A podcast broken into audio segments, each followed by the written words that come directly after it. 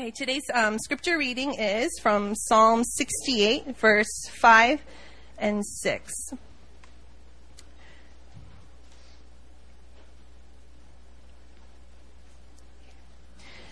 And the word of the Lord says, Father of the fatherless and protector of widows is God in his holy habitation. God settles the solitary in a home. He leads out the pris- he leads out the prisoners to prosperity, but the rebellious dwell in a parched land. All right, thank you, Megan. All right.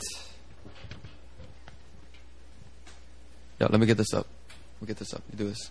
All right, before uh, I begin my message, I'm going to do a, a little bit of leadership uh, business. Our church here in New Philadelphia at both campuses, we have one leadership, and that leadership has uh, rank and order.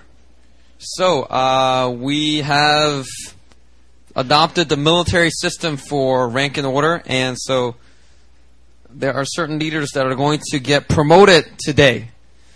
All right, so if I call out your name, please come forward, and I'm just going to pray some prayer to promote you, and a couple people I need to anoint you with oil. All right. So first of all, uh, let me get Megan and Lydia to come forward, please.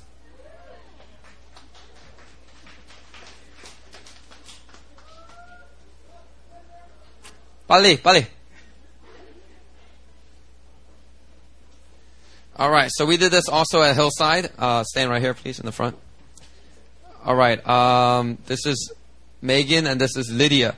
Now, um, Megan, uh, just like Mijung at Hillside, uh, she, Megan is currently a fourth level sergeant, and she'll be promoted to the fifth level staff sergeant. All right, she's uh, already been moving in a good measure of leadership and authority, and so we're just going to go ahead and promote her and recognize her in that authority she's moving in. And Lydia is a third level corporal, but she'll be moved up to fourth level sergeant. So be sure to call her Sergeant Lydia Kim. Ra, I'm sorry. All right, I got the wrong Lydia. Okay, let me get the Lydia Kim. No, I'm just kidding. All right, so uh, Lydia is going to be going from corporal sergeant. All right, and then uh, after I pray for them, let me get Eunice and Cassandra. Uh, you guys be ready. Okay. Uh, Father, I just thank you for my sister Megan. I just thank you, Lord. I just promote her in leadership, oh God, Lord. We just thank you for the faithfulness that she has been continually showing, oh God, Lord, not just before men, but before you, God that she's been faithful, God, Lord, even when other people are not able to recognize it, Lord. She just really goes the extra mile. I just thank you, Lord, that you've been preparing her, that she's been growing and increasing in, in skill and in understanding as a warrior, as an intercessor.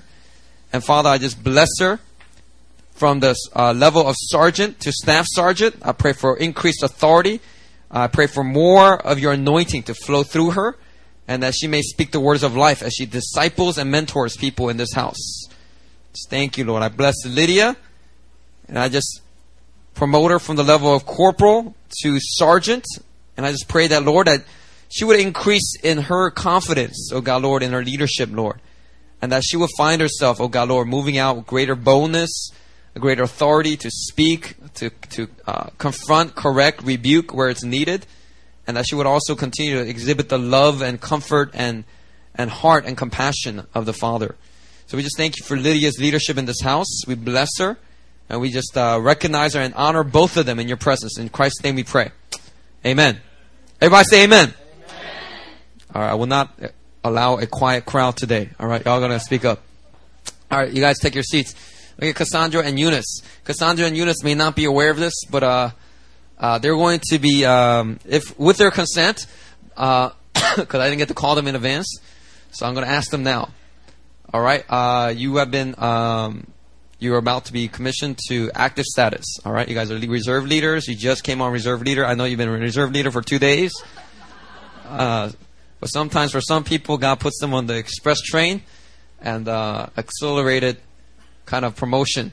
All right. So Cassandra, uh, with your consent, Eunice, both of you, I'm going to commission you as active leaders at this church. All right. Very good. So you guys will be coming in as corporals. Okay. For this, I anoint every active leader with oil. Okay. So let me just pray for you guys. Lord, with this oil, I anoint Eunice Coe. And I just bless her to the level of active leadership here at our church. We just thank you, Lord. Thank you that you've been preparing her. We thank you, God, for her role in the church plant team. Even before she had formally joined leadership with us, we thank you for her obedience. We thank you for her servant's heart, servant's heart. And Father God, right now, we just honor in your presence, God.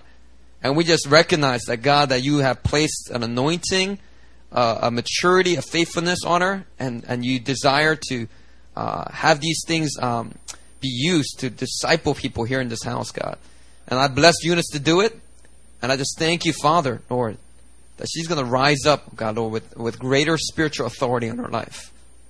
So I pray that, Lord, her past uh, leadership experiences, oh God, Lord, uh, she will uh, honor that and feed off of that. But also, God, I pray that uh, none of her past experiences will in any way limit what you're about to do. Because what you're about to do is so much bigger, creative, and uh, it's a new wine, oh God. So just prepare our heart with new wine skins now. But with this oil, anoint Cassandra. Let's anoint Cassandra Robertson. Cassandra Robertson. I just bless her, anoint her to the level of active status here at our church, active leadership level. I just thank you that Father God, that through Cassandra, that shackles are going to come loose. People are going to be set free from bondage. Freedom is going to indeed come for everyone. Pray you will bless her feet, the feet fitted with the gospel of peace, but also the feet that is to the enemy like brass feet to trample upon all of his works. We thank you that through her prayers, through her faithfulness, God, that the enemy will be put under her feet. And every place that she places her feet, God, you will give her breakthrough. You will establish your kingdom. And you will shine light in darkness, God. So we bless her. In Jesus' name we pray. Amen. All right. God bless you guys. Get some wet naps.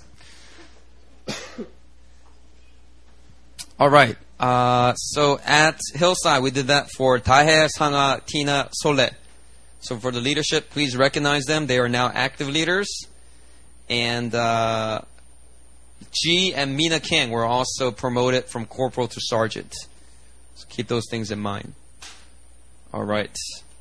You might be asking, what is all this formality about? All right. Well, something that the Lord put on my heart, and I feel like as we've been stepping out in obedience, the Lord's been giving me a lot of wisdom of why He has established this for the leadership of our church. I believe with the assignments and the calling that God has placed on this house, the efficiency of having a rank in order, the honor of having rank in order, all of that will contribute to greater grace and wisdom and uh, efficiency in uh, doing the things that God assigns to our church. All right, this is your first time to our church. We want to welcome you. this is King Bar, but the people here is New Philadelphia Church. So we want to welcome you to church. Uh, I know the ground is um, going a little crazy here, but uh, we are actually praying for a new building because uh, we're going to need to come. We need to get out of this place by the end of November. So if you guys work in real estate or you know a rich uncle or something like that, be sure to let us know because we're looking for a new worship facility. All right. Uh, we like the fact that though we like the fact that we fin- we started the church plant in a bar uh, in on Hooker Hill. We like that because it really exemplifies the heart that our church is uh, carrying to be a light to darkness. Because how many of you guys know light belongs in the darkness? Amen? There's a lady named, um, there's a minister named Stacey Campbell, and one time she was at the supermarket with her daughter. And, and uh, her daughter uh, was buying a flashlight. And as they were checking out, Stacey Campbell's daughter yelled out, Hurry, mom!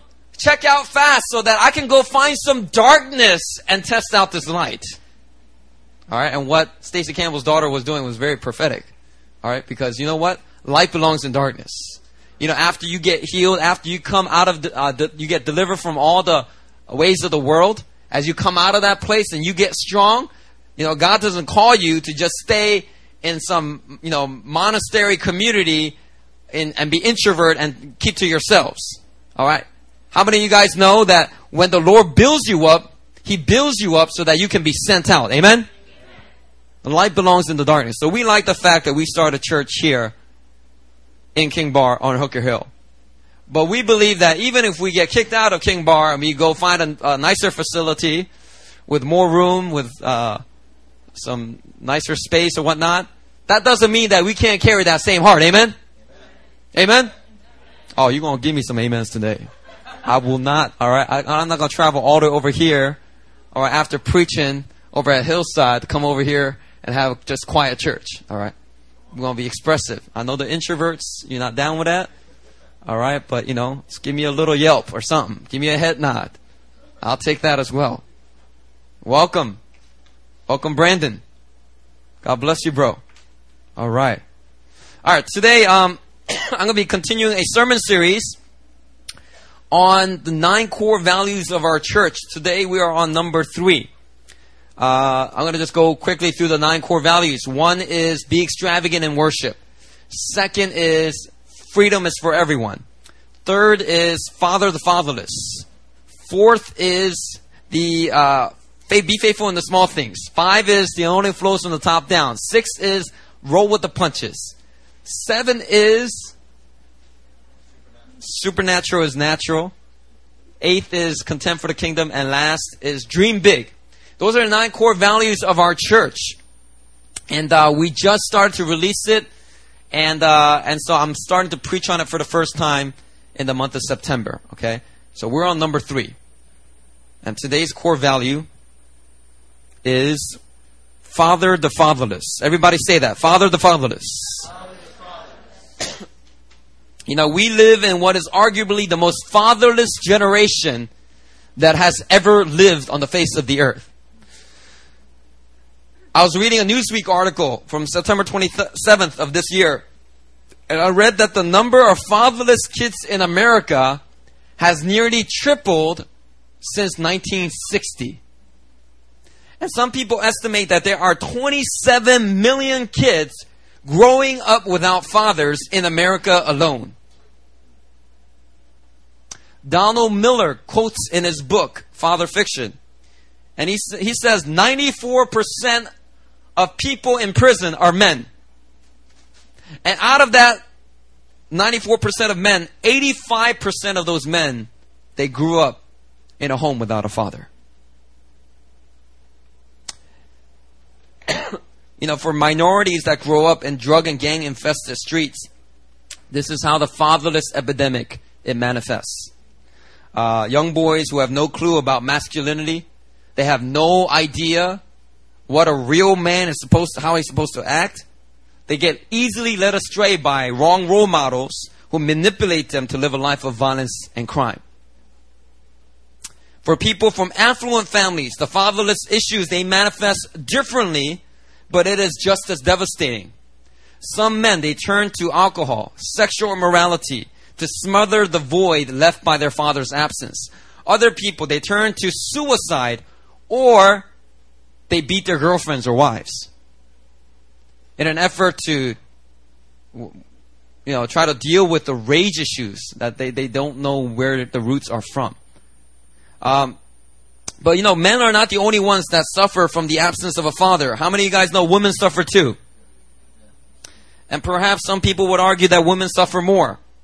Donald Miller writes, I believe that something magical happens when a father tells his daughter she is beautiful that she is a woman, that she has a reason to be respected and loved by a good man.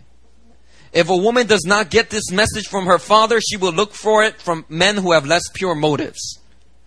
Women tend to become victims when they grow up without fathers. Men tend to become oppressors.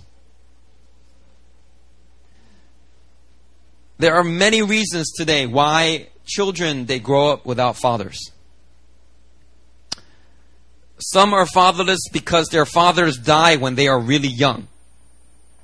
Others are fatherless because their fathers are not man enough to stay around when they find out about the pregnancy.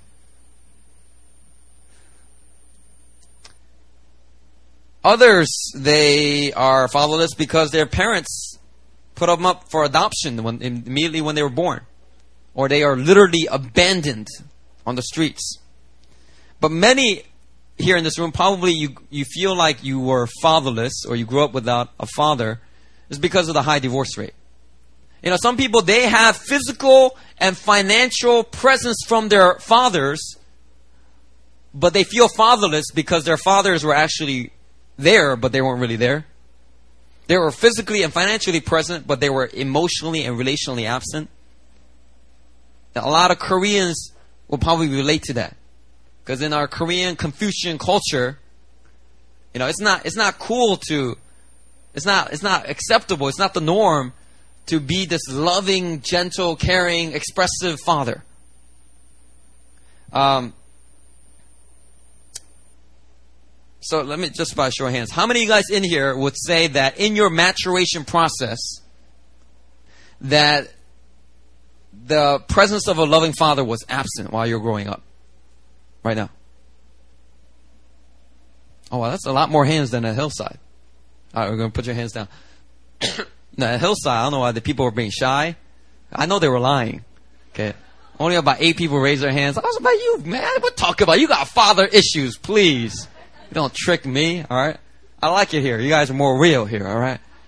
Keep it real. Be honest, all right? Yeah, I mean, a lot of us here, you know, we had a fatherless experience. And you know what? If you had a loving father growing up, well, God bless you. I'd encourage you to honor and respect your father, whether they're Christian or not. Honor them for being in your life, for speaking into you and, and speaking blessings over you. Be sure to honor them.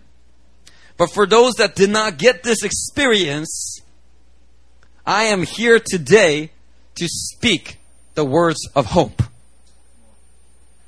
How many guys want to hear the words of hope today? Say amen. amen. You know, when God created the family, He created the family to be interdependent and intimate with each other. It was His design. The family was where a newborn baby would be cared for, protected, and nurtured. The family was where young children could discover their gifts without the fear of failure. The family was where courtesy and manners will be taught and social skills developed. Hallelujah. The context of family.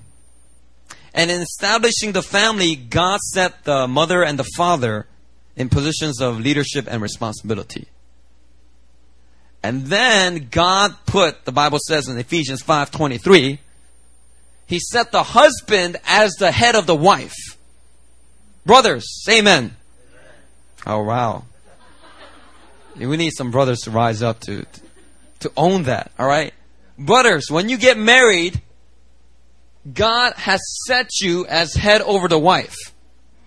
It's not to rule over her, but it's for you to exercise proper authority that God entrusts to you. So, you know, if you think about it, the father, the member of the family that has the greatest weight of responsibility on his shoulders is the father. And with that assignment comes this great potential to, to bless the members of the family. If you study uh, the Bible, uh, there's power in Isaac's spoken blessing over Jacob. Later on, when Jacob grow, grows up, he has all these sons, he speaks blessings over them. And it really defines uh, it really causes them to see themselves in a certain identity. It causes them to look forward to certain things. That's the power of a father to bless. but you see, with the fall of man in the Garden of Eden, there, there was introduced into the role of the father two dangers. Number one, the father, because of the fall, the father can now abuse his authority. Or number two, the father can abandon his authority. If a father sexually molests his daughter, that is an abuse of authority. If a father is out getting drunk on the weekends or sexing it up with some mistress, that's a father that is abandoning his authority.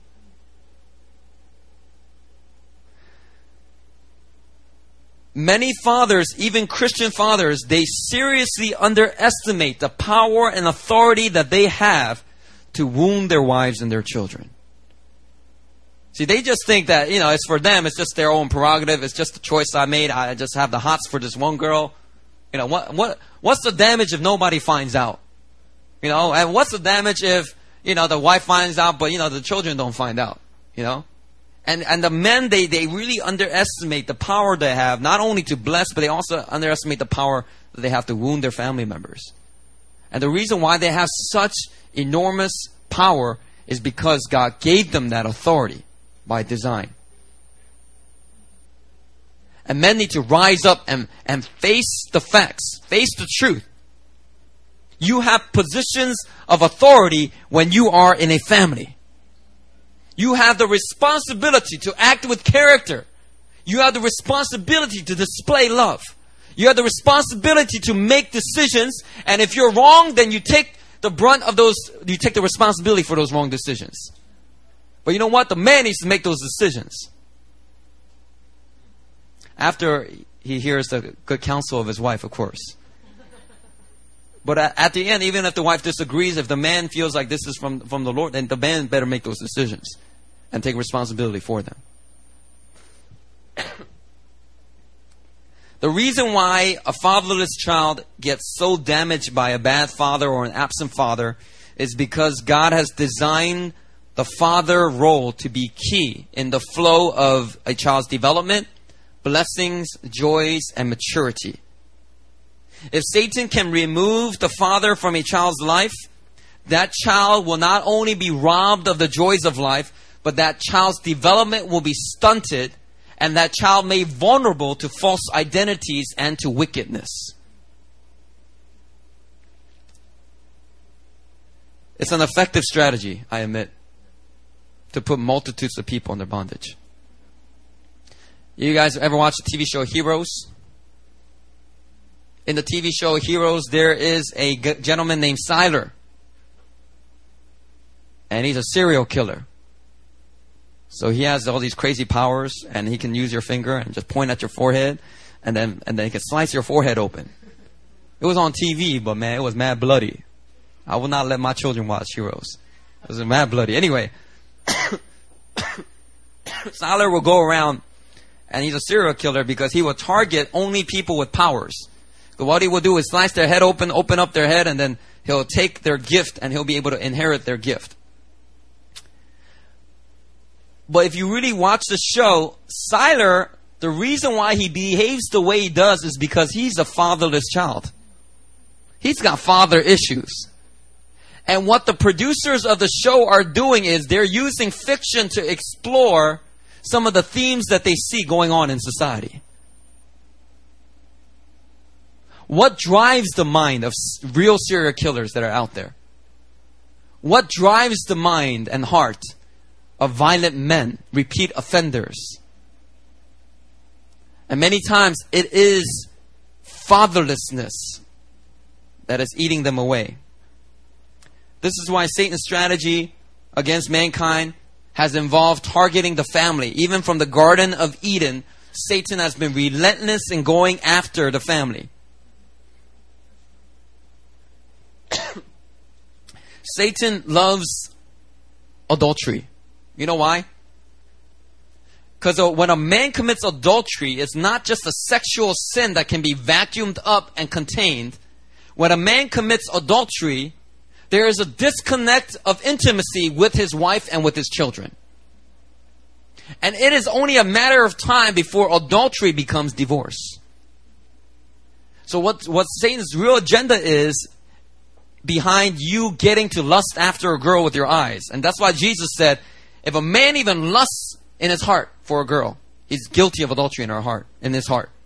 Why was, why was Jesus why was Jesus teaching in that way? It's because if Satan can get those lustful thoughts planted in your head for your for for for some neighbor's wife or some for some single girl that, that, that you know you, you shouldn't be spending time alone with, all this stuff, you can get it in your head, and that seed grows eventually, and you act upon those thoughts and lusts.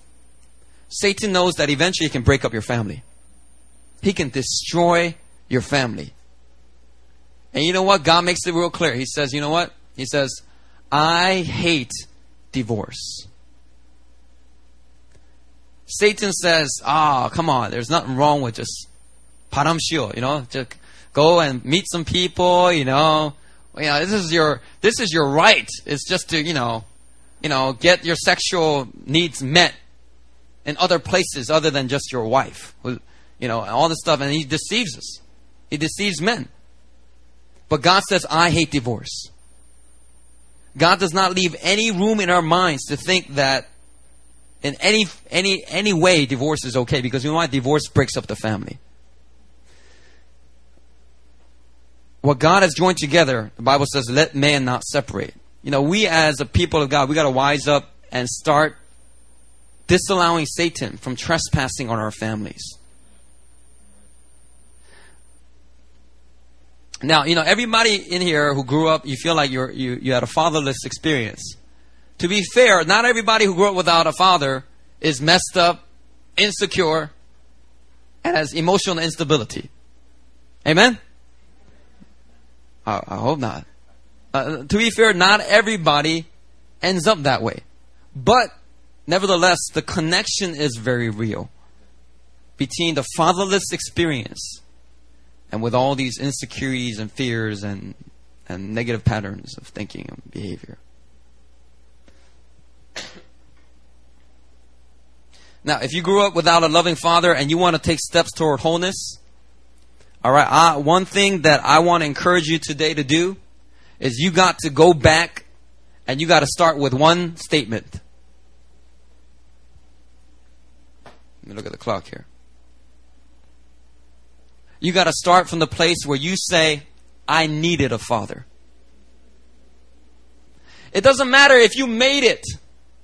Oh, I made it. I don't need a father. Okay. That's a lie of the enemy. If you want to truly start experiencing healing for the orphan spirit, the, the fatherless experience you received, you got to start at the place where you say, I needed a father.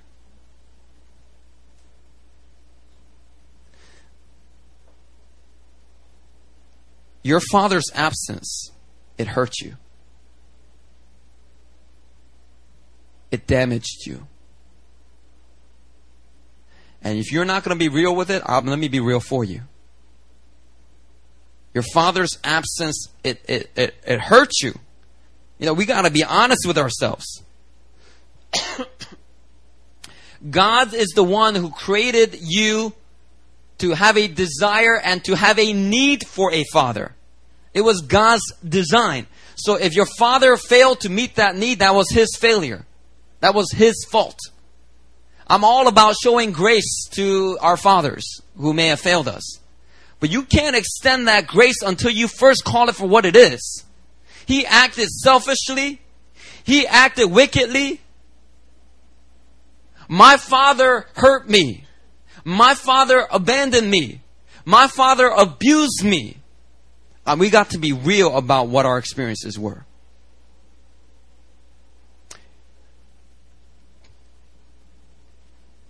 It's once you face up to the damage. It is only then that you are ready to take the next step, which is to forgive your father from your heart. You can't forgive somebody of something that you're not really sure of, you're not really confronting. You can't forgive somebody of something that you have suppressed in your memories long time ago. You got to be real. You got to have the courage to face the pain, to face the hurt. It is only then that you're ready to forgive somebody. You may have already forgiven your father. But the deeper the revelation goes about the damage he's done to you, the deeper the forgiveness goes. In fact, some of you may find yourself forgiving your father all over again. And I'm here to say that's normal. It's not that you're, you know, you're a bad Christian and you can't seem to forgive right. Okay? Uh, it's just normal. The deeper, you know, God in His grace, He doesn't like show you all the damage your father did over a lifetime. He doesn't show it to you in one week and says, hey, you gotta deal with it. There you go. Now forgive your father. God doesn't do that. God meets you where you're at. And He just might just show you just a little bit, that incident where you came in all happy about something and your dad just cut you off. Your dad didn't even acknowledge you. And it just reminds you of those incidents and being healing to those memories. And you start to forgive your father over the, these little different things. And, and, and it comes in these waves where you begin to really forgive your father for the things that he's done or not done in your life. You know, people, a lot of people, they want to skip this step because of the pain. But like I said earlier, you can't forgive someone for something that you haven't completely confronted. Many of you may feel that you don't need to forgive your father, but the only reason you don't feel like you need to forgive your father is because you haven't confronted the damage he's done to you.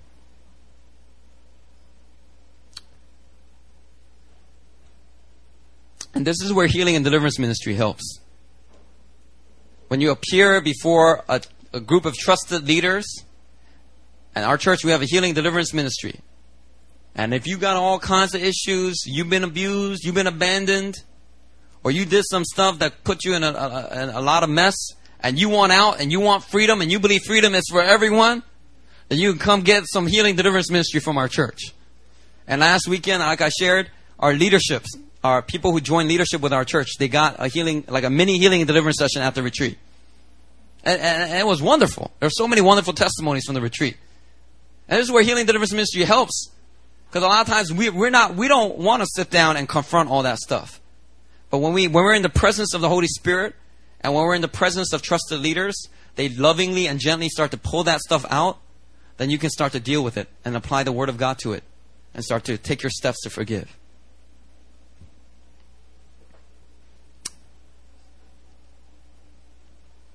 Some of you, you're very angry with your father. You know exactly what he did wrong. But you don't want to forgive him. And for those people, I would like to encourage you.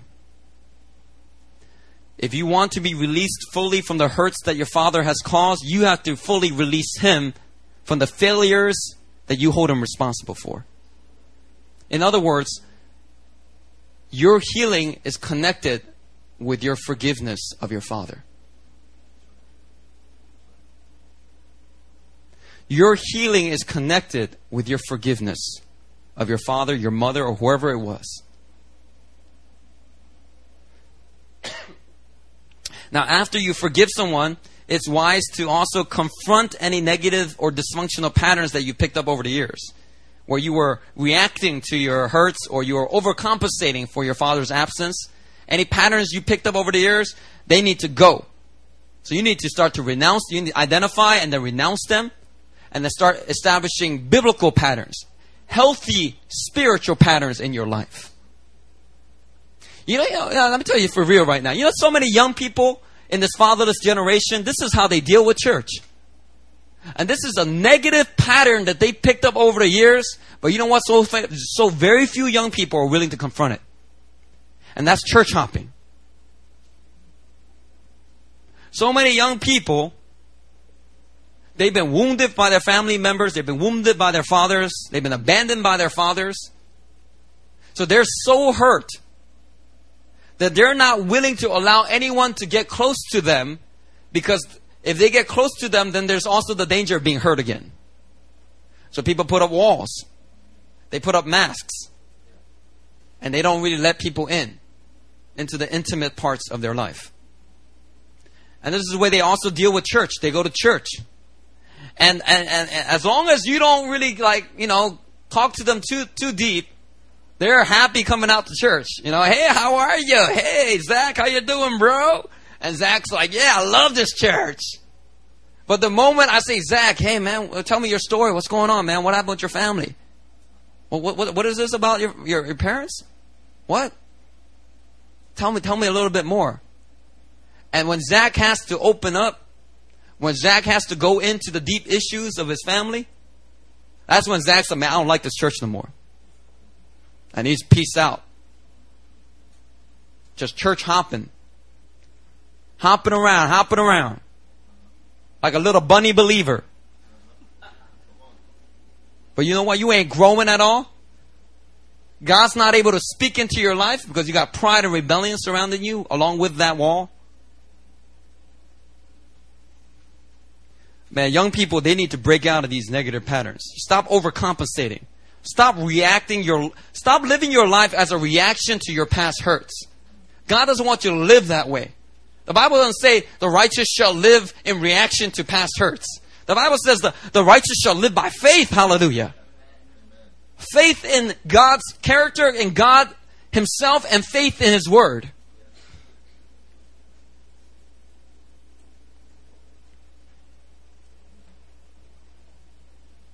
And you know what? Some people, they make this vow. And they, they despise their father or their mother so badly that they, they say things like, man, I'll never be like my father. And they despise him. And they think that that is the one way to keep themselves from falling into the same patterns that they saw in their father is to always say, I will never be like him. But you know what? Let me tell you right now. That is a stupid strategy.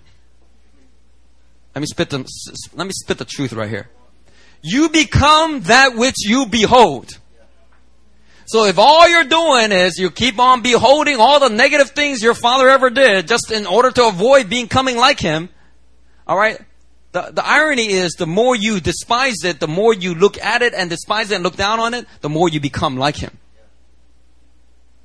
The better strategy is you behold the face of God the Father. You, you admire and honor people that have exhibited or manifested the heart of the Father to you in your life. When you do that, that's when you become that which you behold. That's when you don't become like the Father that you despise so much. Now, uh, no matter what your experience has been with your earthly father, the good news is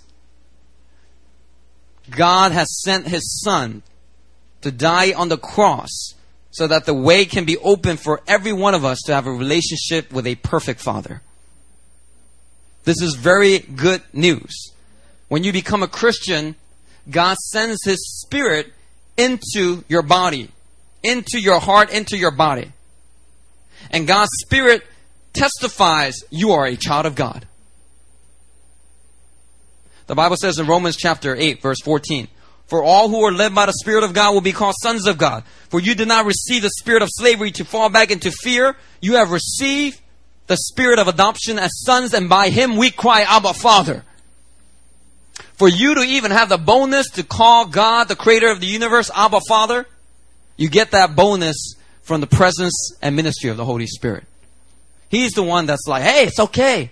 Just go ahead. You can call God Father. I don't know, man. He's, he's, he's the creator of the universe. No. He's your Father. The whole, that's his ministry. The Holy Spirit's ministry is to continually affirm to us. He's, it's like, it's like Stuart Smalley. You guys remember SNL? Oh man, am I? Nobody understood that just now.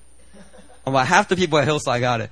Anyway, in Saturday Night Live, there was a um, sketch that one uh, actor used to do, and he'll appear before a mirror, and it'll be like daily affirmations with Stuart Smalley, and he'll say like, "I am good looking, people like me," and it would just be like these uh, self help lines and stuff.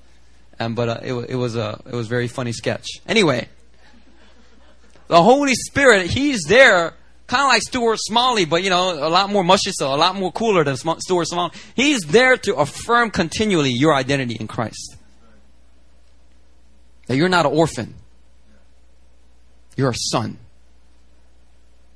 You're not abandoned. You've been received and accepted. The Bible says the Spirit of God testifies with our spirit that we are children of God. If you're if you're a Christian, you're a child of God. Say, I have a perfect and loving Father. Everybody. If you're not a Christian, the Lord is calling you today to put behind your painful fatherless experiences and enter into a living relationship with a perfect father.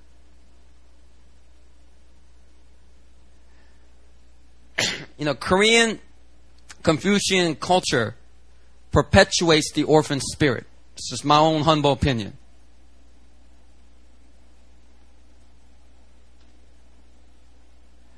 Islam does not see God as a loving father. Doesn't even allow it for that kind of intimacy. Islam also perpetuates the fatherless generation. And if you really look at the religions of the world, Christianity is the only place where you are invited into an intimate relationship with God as your father.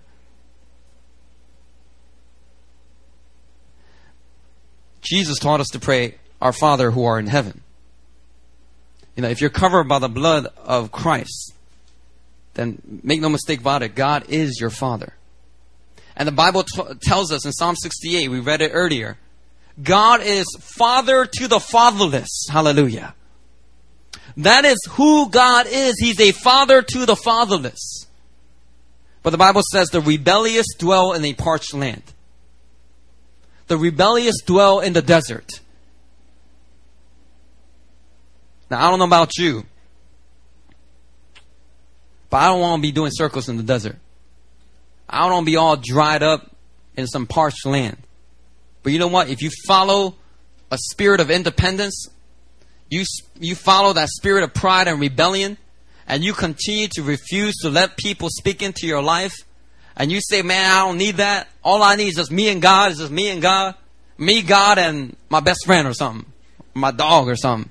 If that's the way you want to live, you can live that way. But look, that's the life of the desert. That's the way of the desert.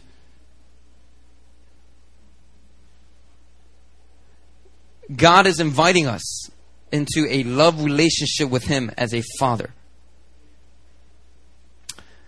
Even if you grew up without a father and a mother, if there's anyone in here that, that has that kind of experience, even then, Psalm 27 says, even if my mother and father forsake me, the Lord will take me in. He is the father to the fatherless.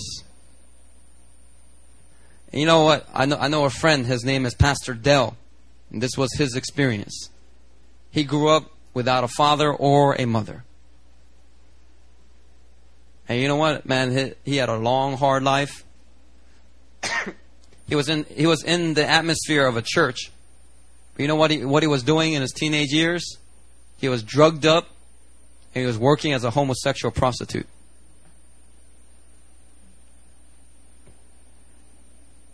And eventually, Dell discovered through a mentor, Dell discovered that God is his father. And he began to experience that love through this mentor. He experienced the father's love through this mentor. And eventually he got healed, delivered, and brought out of that place. There's a, a movie called Antwone Fisher. My wife and I watched it while we were on vacationing in Phuket, Thailand. It's uh, Denzel Washington's directorial de- debut. It was a wonderful, excellent movie. It's called Antwone Fisher. It's based on a true story. If you want to watch a good movie, watch Antwone Fisher. But this true story involves a child that grew up without a father or mother. And if that wasn't worse enough, he gets placed in a foster home where he's abused. He's verbally, emotionally abused. He's sexually abused. And then in the in the in the movie, Denzel Washington, he plays a mentor in the military that a psychiatrist that kind of mentors Antwone Fisher out of his darkness, out of his hurts, out of his wounds, by playing, uh, by being a father figure to him. and you know, I, I, shared this at Hillside. Denzel Washington, you know, you, you, what the best kept secret is he is a spirit filled, tongue talking Christian. If you don't believe me, well, you don't have to believe me. Okay. Uh, he actually believes that uh, he has a call in his life to preach. And he always thought traditionally of a preacher preaching behind a pulpit. But when he was a younger gentleman, some lady prophesied over him that he would, he would start to make movies and all the movies that he touches would become million dollar hits and that he would, he would just minister through the movies. And so, man, I, I really applaud him for fulfilling the call that God placed on his life by doing it outside the box, by, by not just following the conformity and the trends and the and whatever man says. Denzel's out there. You know what? you might be like, Denzel's not a Christian. He won a Academy Award by being a, a, a bad guy in Training Day. if You guys don't know what I'm talking about. He used the F word. He used, you know, the, the you know, dropping, you know, all this obscenity. He can't be a Christian. Look, in your religious world, in your religious spirit dominated mindset, in your, let me say, let me be nice. Okay, I won't say that. Um, where everything is black and white to you because everything's about rules and don'ts. Well, in the kingdom of God, all right, God does a lot of things where He colors outside the lines. I don't know if you ever noticed. God doesn't have a box. God is very creative because He's the creator. He does what He pleases. And He wants His light to shine, He's going to make it shine. Even in the most unconventional places and unconventional ways. But anyway, I mean, that's getting back to the message. anyway, Antwone Fisher was an example of a man that didn't have a mother or father. But here, through a father figure in his life, God brought restoration and healing to his soul. Brothers and sisters,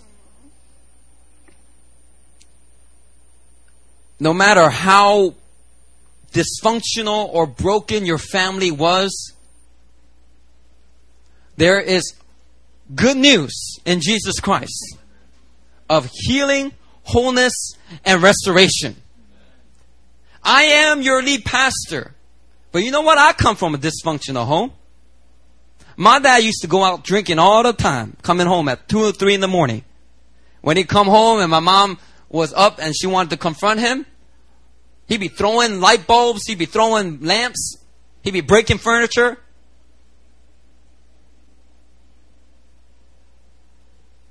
I, as your lead pastor, I had a broken home.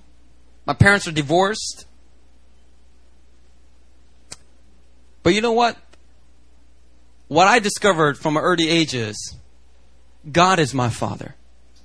And even where my earthly father fails and he's absent, God is ever present and He speaks into my life through various teachers, through various youth pastors, through various campus crusade leaders. God has spoken into my life. Through Brother Michael, my mentor, God has spoken into my life.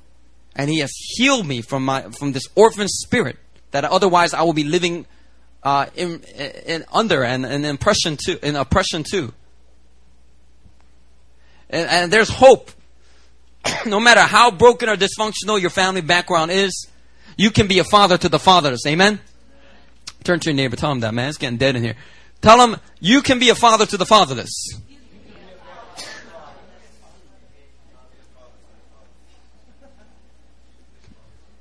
What's wrong with y'all, man? Y'all are very unexcited today. I'm gonna get up on here and do, do a dance. I'm just kidding. I preach the word. Um,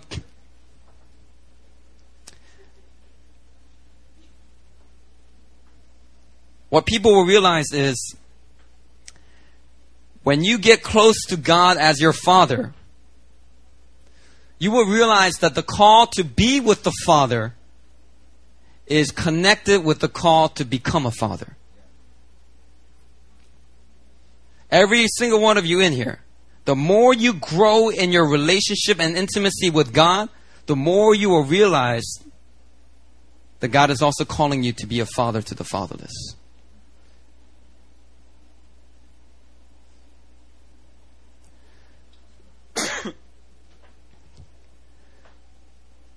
what a fatherless generation needs in order to be healed from an orphan spirit is love. What they need to fulfill their destiny is a relationship with someone who believes in them. What they need to come to full maturity is somebody that is there to affirm, challenge, correct, rebuke, all that. They need fathers. and this is an apostolic dimension. of the church that God is restoring at this hour. The apostle Paul, 1 Corinthians chapter 4 verse 15. He says, though you have countless guys in Christ, you do not have many fathers, for I became your father in Christ Jesus through the gospel. you can see clearly that the apostle Paul, the way that he saw himself was not just as a servant, was not just as a friend, was not just as a preacher and pastor. Excuse me. He saw himself as a father to the Corinthian church. And then later on, oh devil, I rebuke you. In 1 Thessalonians chapter 2 verse 11 and 12, he says, You know how, like a father with his children, we exhorted each one of you and encouraged you and charged you to walk in a manner worthy of the calling of God. You'll notice that in 1 Thessalonians chapter 2, Paul says, we.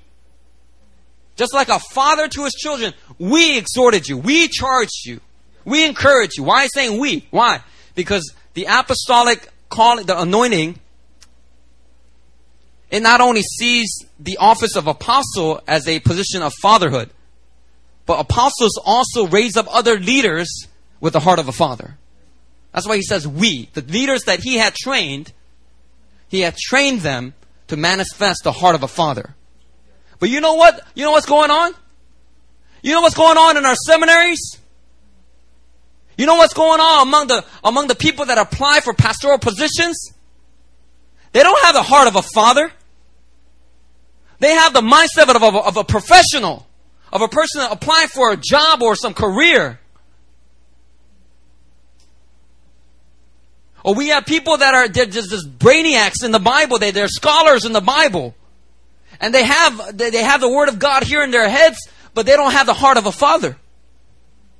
What we need are not leaders with leadership positions and labels. What we need are leaders with the heart of a father. The heart and investment of fathers. That's what's gonna, that's what's required at this hour to bring true transformation and growth to the church.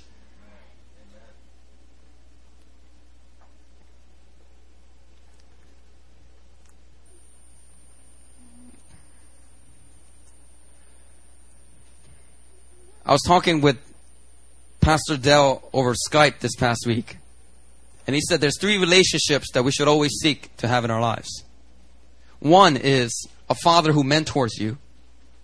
Two is a brother who walks alongside of you. And three is a son that you take under his wing. So in my life right now, well, right now, I don't have like a really strong father figure that I really submit to and look up to for mentoring. But I'm in the process of establishing that relationship right now because God's put that on my heart. Okay. God's like, look, you're not 85 years old. You got people you can look up to.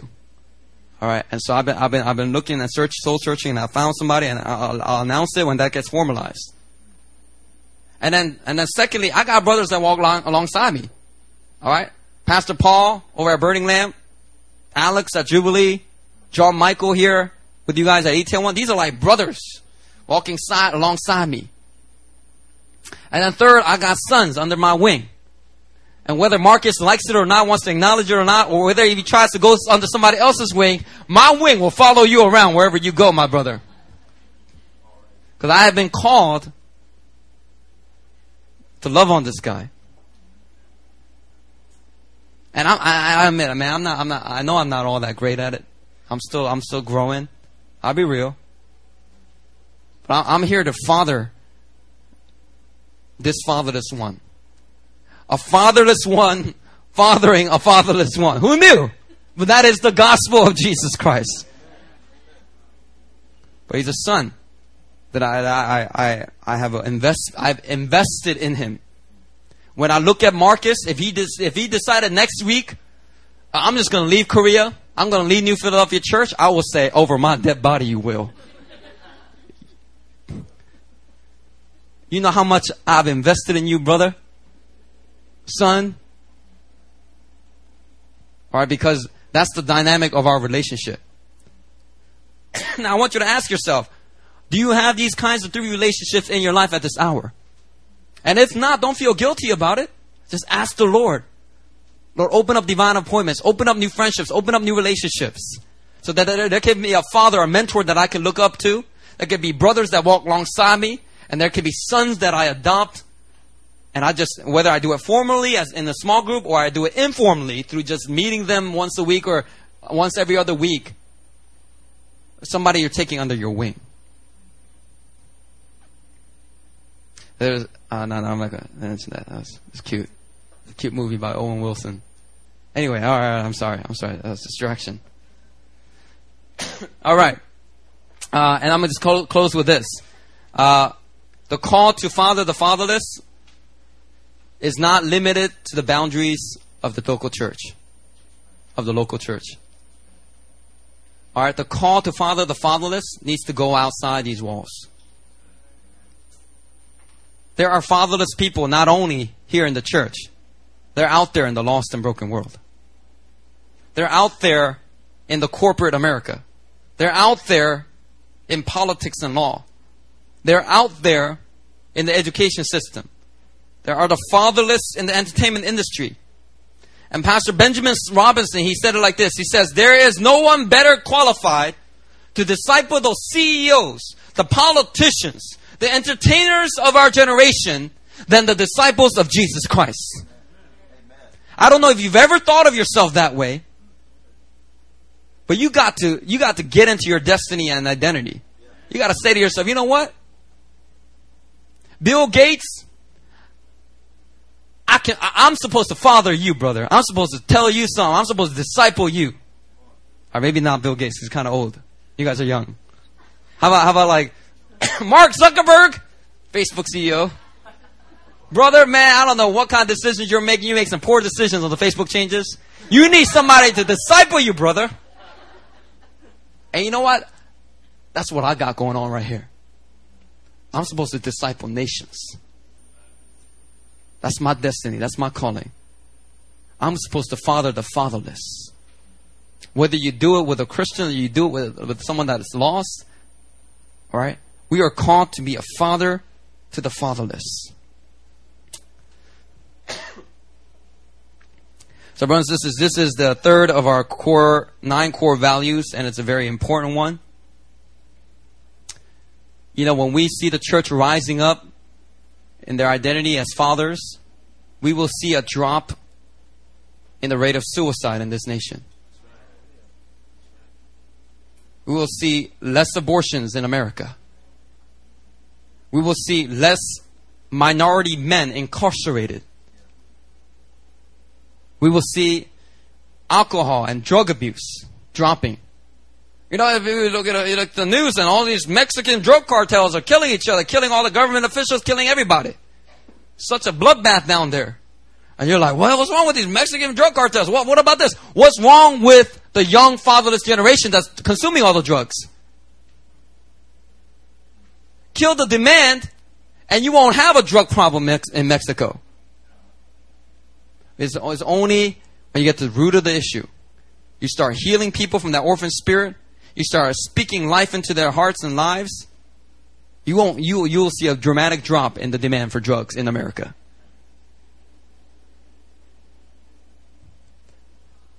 Praise the Lord. There's a fatherless generation out there desperate for your love. And as a church, we want this to be something we live out over our lifetimes as long as we have breath, may we always take it upon ourselves to father the fatherless. Let's pray.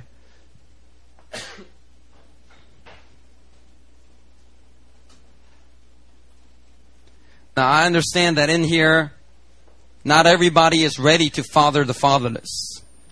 There are many people in here that may be so wounded and hurt, and you need to go through that process of confronting the damage of forgiving your father, breaking negative patterns. You got to do that.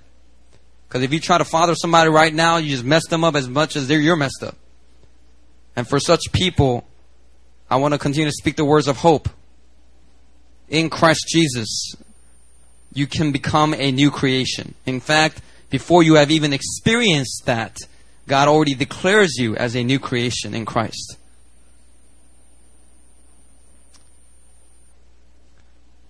And so right now, I'm just going to sh- say a short prayer of blessing And it's going to be an apostolic decree that's going to bring breakthrough in your life. Don't underestimate the power of a father. I'm, a fa- I'm the father of here of this house. And the words I'm about to speak, they're going to bring breakthrough in your life.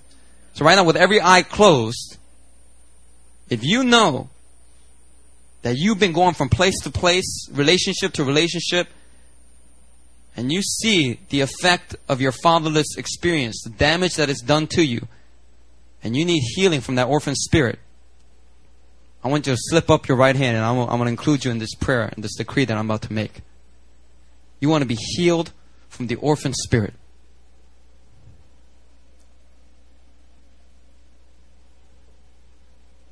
Thank you, Jesus. All right, keep your hands on. Just pray for you right now.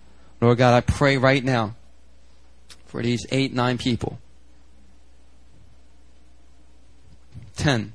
Lord, I pray for these ten people, Lord, right now. And I just decree and declare that all the hurt, all the damage, all the abandonment that they have experienced because of the absence or abuse of their fathers, earthly fathers, or mothers.